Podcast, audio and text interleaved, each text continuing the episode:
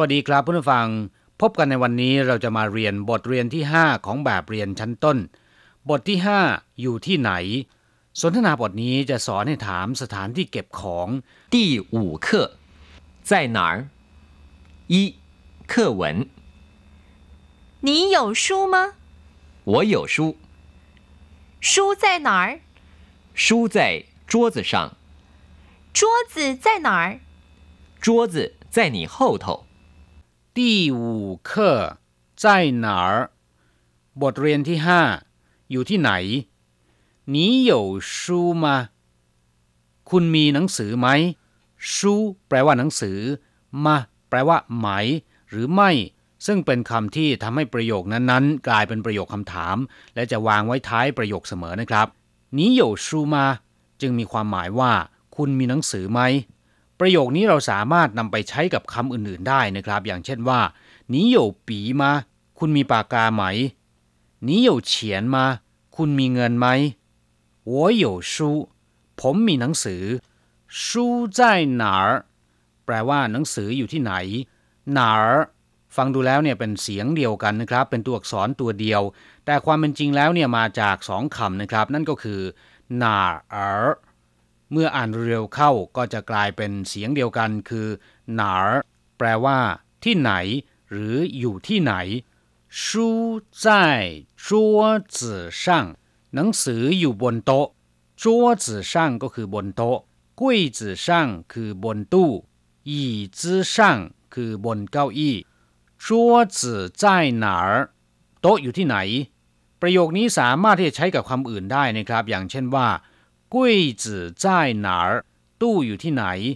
椅子在哪儿เก้าอี้อยู่ที่ไหน钱在哪儿เงินอยู่ที่ไหน桌子在你后头โต๊ะอยู่ข้างหลังคุณหนีเข้าเถาก็คือข้างหลังคุณ ครับผู้ฟังเมื่อทราบความหมายของคำสนทนาบทนี้แล้ว ต่อไปขอให้พลิกไปที่หน้า 24 ของแบบเรียน เราจะไปดูความหมายของคำศัพท์ใหม่ๆ ในบทนี้ ก่อนอื่นเรามาฟังคุณครูอ่านคำศัพท์หนึ่งรอบก่อนนะครับ 二生字与生词，一有有书书在在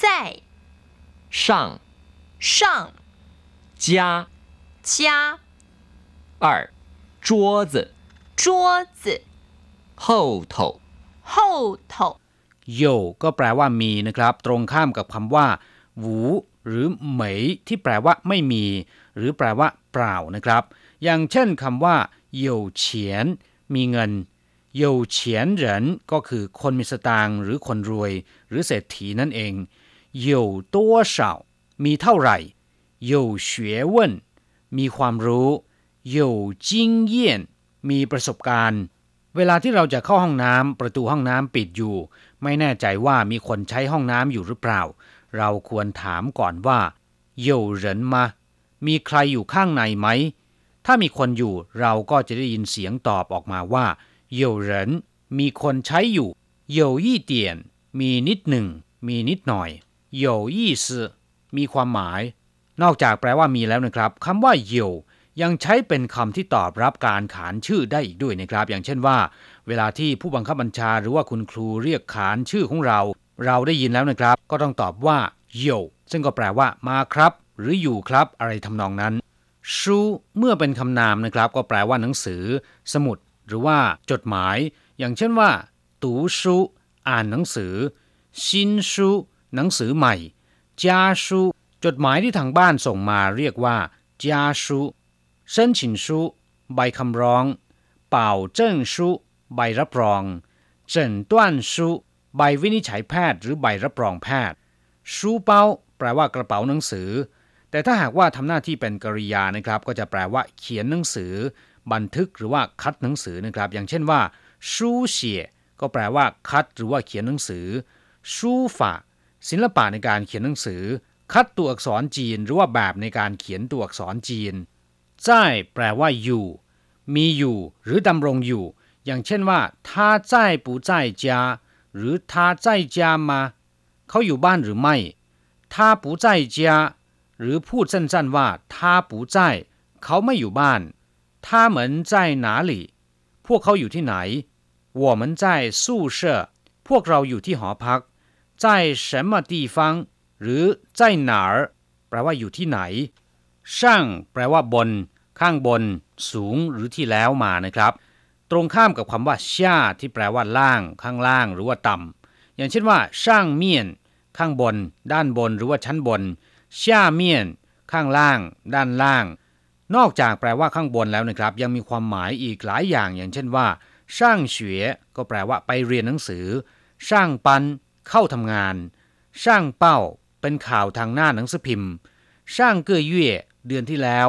ช่างเจ้า สัปดาห์ที่แล้ว เจีย แปลว่าบ้าน ครอบครัว เช่นว่า我的家在泰国บ้านของผมอยู่ที่เมืองไทย我家有五个兄弟姐妹ครอบครัวของผมมีพี่น้องห้าคน นอกจากนี้นะครับยังหมายถึงผู้ชำนาญการเฉพาะด้าน หรือบ่งบอกถึงอาชีพนะครับ อย่างเช่นว่าเจิ้งจื่อเจียนักการเมือง科学家นักวิทยาศาสตร์企业家นักธุรกิจ และคำว่าเจียนะครับยังใช้เป็นคำศัพท์บอกจำนวนได้อีกด้วย อย่างเช่นว่ายี่เจียกงซือบริษัทหนึ่งบริษัทยี่เจียกงฉางโรงงานหนึ่งแห่งจัวจือแปลว่าโต๊ะคำคำนี้จะเรียกสั้นๆว่าจัวก็ได้นะครับชูจัวก็คือโต๊ะหนังสือชันจัวโต๊ะอาหารกงจัวจัวโต๊ะทำงานอีจางจัวจือโต๊ะหนึ่งตัวเข้าเถาแปลว่าข้างหลัง ด้านหลังมีความหมายเช่นเดียวกับคำว่าเข้าเมียนที่แปลว่าด้านหลังอย่างเดียวกัน ตรงข้ามกับคำว่าเฉียนเถาข้างหน้า ด้านหน้า เฉพาะคำว่าเข้าก็แปลว่าหลัง ตรงข้ามกับคำว่าเฉียน ที่แปลว่าหน้านะครับเข้าเมียนก็คือด้านหลัง เข้าเหมือนก็คือประตูหลัง การเดินทางลัด การใช้เส้นสายความสัมพันธ์หรือว่าใช้เงิน เพื่อให้ได้มาซึ่งผลประโยชน์ทางธุรกิจหรือว่าความก้าวหน้าในหน้าที่การงาน แทนที่จะทำตามขั้นตอนใช้ความสามารถของตัวเอง หรือจะพูดง่ายๆว่าการให้สินบนในลักษณะนี้นะครับ ภาษาจีนเรียกกันว่าเจ้าเข้าเหมือน เดินประตูหลัง นอกจากแปลว่าหลังแล้วนะครับ เมื่อนำไปผสมกับคำอื่นๆคำคำนี้ยังมีความหมายที่แตกต่างกันออกไป อย่างเช่นว่าเข้าเทียน วันมะรืนนี้ เข้าหลาย ต่อมา เข้าหวย เสียใจในภายหลัง เข้าถ้วย ถอยกลับหรือว่าถอนกลับ ครับผู้ฟังเมื่อได้ความหมายในคำศัพท์ใหม่ในบทเรียนนี้ผ่านไปแล้วนะครับ ต่อไปเราจะมาทำแบบฝึกหัด ขอให้พลิกไปที่หน้า 25 แล้วอ่านตามคุณครูนะครับ 三代换练习你的朋友在火车站吗？不是，他不在火车站。你的朋友在哪儿？我的朋友在他家， 他家在哪儿？他家在我家后头。你的朋友在火车站吗เพื่อนของคุณอยู่ที่สถานีรถไฟหรือ他不在火车站ไม่ใช่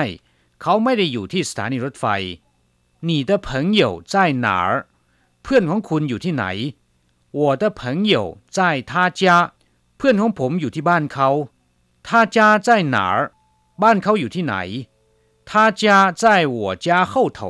บ้านเขาอยู่ด้านหลังของบ้านผมกลับผู้ฟังประโยคเหล่านี้ท่านสามารถที่จะนำเอาคำอื่นมาใส่ เพื่อสร้างเป็นประโยคใหม่นะครับ เราจะกลับมาพบกันใหม่ในบทเรียนถัดไป